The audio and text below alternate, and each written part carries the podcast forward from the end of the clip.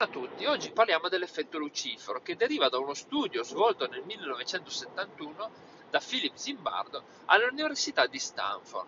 Questo studio è stato svolto nel sotterraneo dell'università creando un carcere fittizio.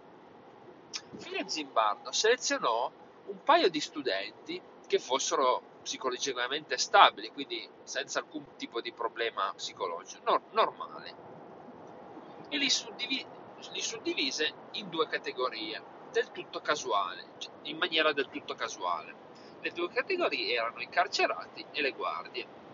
Lo studio doveva durare 15 giorni, 14 giorni, ma Fili Zimbardo fu costretto a interromperlo perché dopo poco tempo le guardie iniziarono a essere sadiche con eh, i carcerati e i carcerati iniziarono ad avere segni di stress molto elevati, addirittura uno eh, manifestò delle er- erezioni cutanee eh, dovute a problemi psicologici, psicosomatici.